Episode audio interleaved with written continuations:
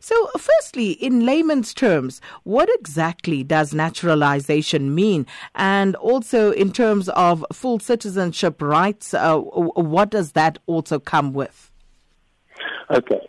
So, effectively, citizenship has, there are three paths to citizenship.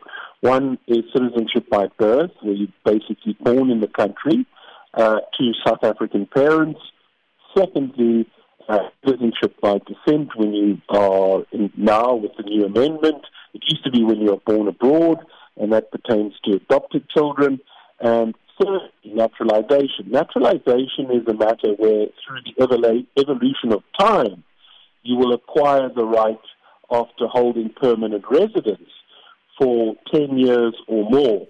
And the last five years, you don't have an interruption, meaning you don't leave the country for more than 90 days so naturalize, that gives you naturalization. It gives you the right to apply as long as you meet all the requirements.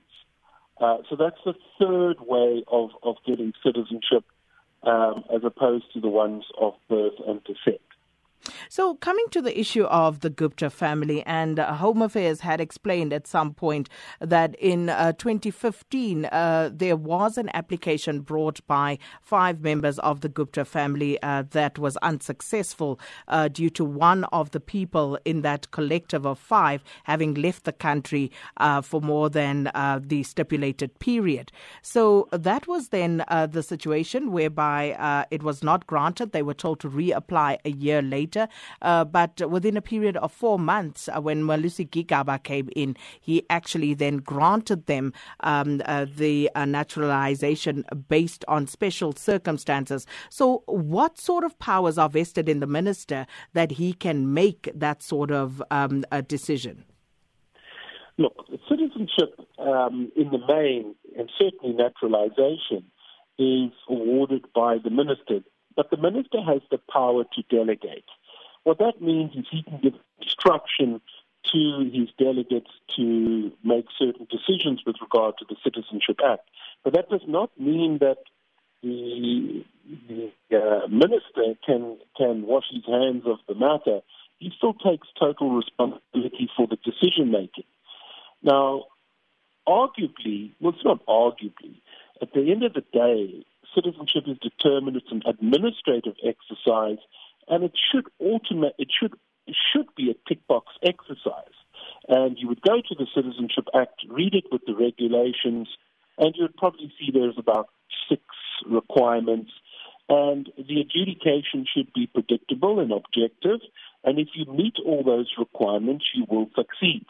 What seemed to happen in this case is the minister steps in personally and looks at the matter exercises his powers under Section 5.9, where he has this power under exceptional circumstances to uh, grant what he calls early naturalization.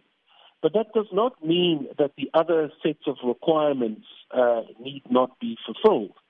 Um, and moreover, when he does exercise his powers under Section 5.9, that also needs to go to Parliament uh, the year thereafter. So, in, in essence, there should be a paper trail of all the decision making right from the initial application lodged by the Gupta family to a potential refusal to a potential what they call representations, which were made in 2014, to the minister's decision in 2015.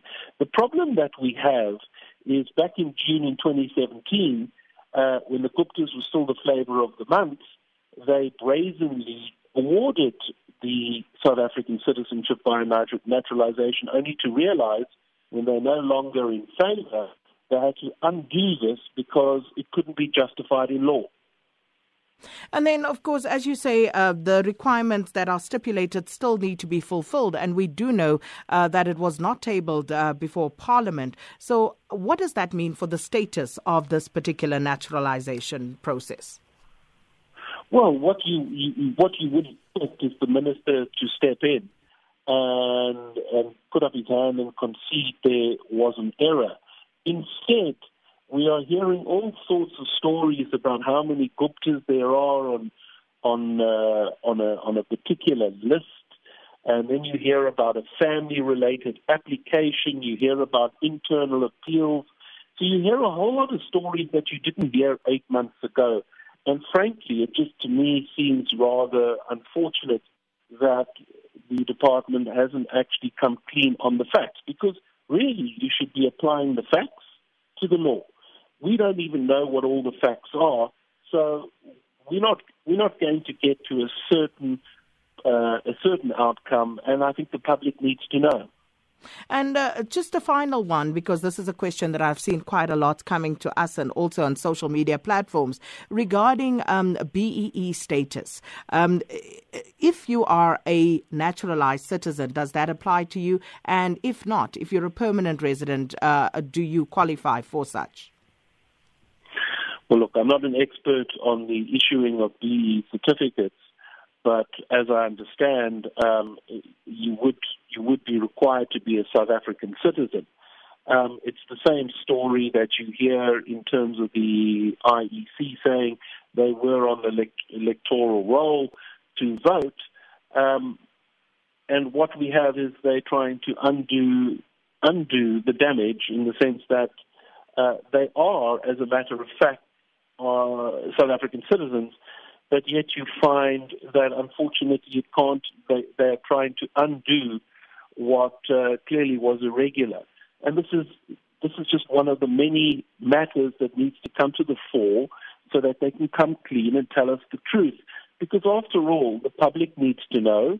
Um, the public needs to know we have a, a clean government. We need to know we have a clean administration because it doesn't bode well for the average person who is applying for South African citizenship or a visa or permanent residence when this sort of thing is happening from your most senior officials.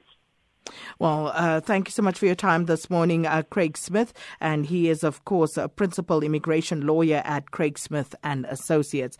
And uh, we turn our attention now uh, to India, where we're joined by our correspondent in that country, Neha Punya. And uh, she has been asking Indian authorities about the current status of the Gupta brothers' citizenship uh, situation. Neha, good morning, and thanks for speaking to us once again. So, um, as you can hear, the story a really big here in South Africa. And uh, since yesterday, uh, has there have there been any new developments with regard to the raid and what was found at uh, the house or the properties owned by the the Gupta brothers? Um, good morning. Uh, yes, because it's such a uh, sensitive case, the officials in question are being very tight-lipped about the kind of information they're sharing with uh, the media and with the locals as well.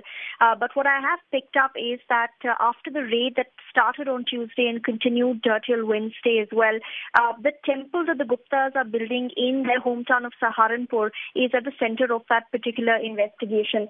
income tax officials are saying they've received very specific intelligence uh, that the money for the temple is uh, suspect and um, I'm picking up by way of sources that the money might have come in uh, from Dubai. So now officials are trying to go through the transactions of this particular company to identify the source of the income. And Neha, uh, beyond that, uh, with regard to the other properties that you were telling us about yesterday, are uh, similar investigations underway with regard to those as well? Like, for example, the mall, the old age home, and those sort of uh, uh, issues that you were telling us yesterday? That's right. Uh, when the income tax raid began, all properties belonging to the Guptas, not just in Saharanpur but uh, anywhere in India, were also simultaneously raided. And uh, in light of that, I'm picking up that various documents were seized. So uh, clearly, this is uh, this is an area that officials are going to scrutinize very closely. What do those documents have? Are they records of financial transactions? Are they records of money transfers? That's what's really going to be the big question. And and uh, in terms of uh, what they've taken away, apart from the documents, they've also seized computer hard drives. Uh, so they're going to be scrutinizing all the data locked up on those computers, and then we'll possibly have a sense of uh, what they found and why this raid happened so suddenly. Yesterday, uh, Neha, you said that this wasn't a big story in India, particularly. So, what prompted the authorities, uh, you know, to start investigating the Guptas on that side?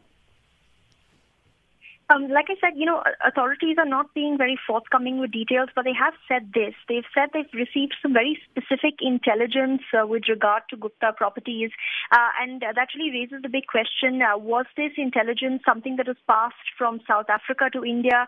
Uh, is this intelligence uh, based uh, on on the kind of probe that the Guptas are facing in South Africa, or is this something that officials have taken cognizance themselves to try and find out if there's any sort of connection between uh, the money that the Guptas are accused of taking out of South Africa and the money that they've invested in India. So a lot of uh, unanswered questions uh, with regard to that. Uh, but as far as uh, the story is concerned, still very little media attention uh, has been diverted to this particular aspect. But finally, a lot more newspapers and TV channels are speaking of this, but of course, not for the same magnitude with which the story is being covered in South Africa. And Neha, um, yeah, besides the Gupta brothers, is anyone else being uh, implicated and investigated for these same crimes? Uh, because I'm thinking the Bank of Baroda, and they, of course, have left South Africa recently. Have they been implicated in any way, shape, or form? Uh, ever um, Bank of Baroda said they're going to exit South Africa, their uh, particular operations have been under scrutiny. Uh, and about two weeks ago, we were also being told that uh, the head of the South African Bank of Baroda uh, branch uh, is also likely to face some sort of disciplinary action. that continues. There's been no other update on that front. But apart from Bank of Baroda, a close associate of Ajay Gupta, his name is Amar Gupta, his properties were also raided, and he's also under the scrutiny of officials here in India. And uh, with regard to the citizenship of uh, the Gupta brothers, uh, you did update us yesterday. Anything new on that front? I ran this by the Indian officials uh, once again last evening, and uh, what I've been told so far is this that to the best of the knowledge of the Indian government, the Guptas are not Indian citizens. Uh, however, what locals are telling me is that apart from Ajay Gupta, all the other Gupta family members who are naturalized, they do hold South African citizenship, but Ajay Gupta is the only person who has held on to his Indian passport. Now, this is significant for two reasons. One, Indian laws do not allow anybody to hold dual citizenship. So if uh, Ajay Ajay Gupta has held on to his Indian passport. That means he is still, in a sense, governed by Indian laws, while the other brothers might not be. And uh, two, this means that uh, the stories that we're hearing in South Africa, uh, the flip flop over their citizenship, they might have some truth to it.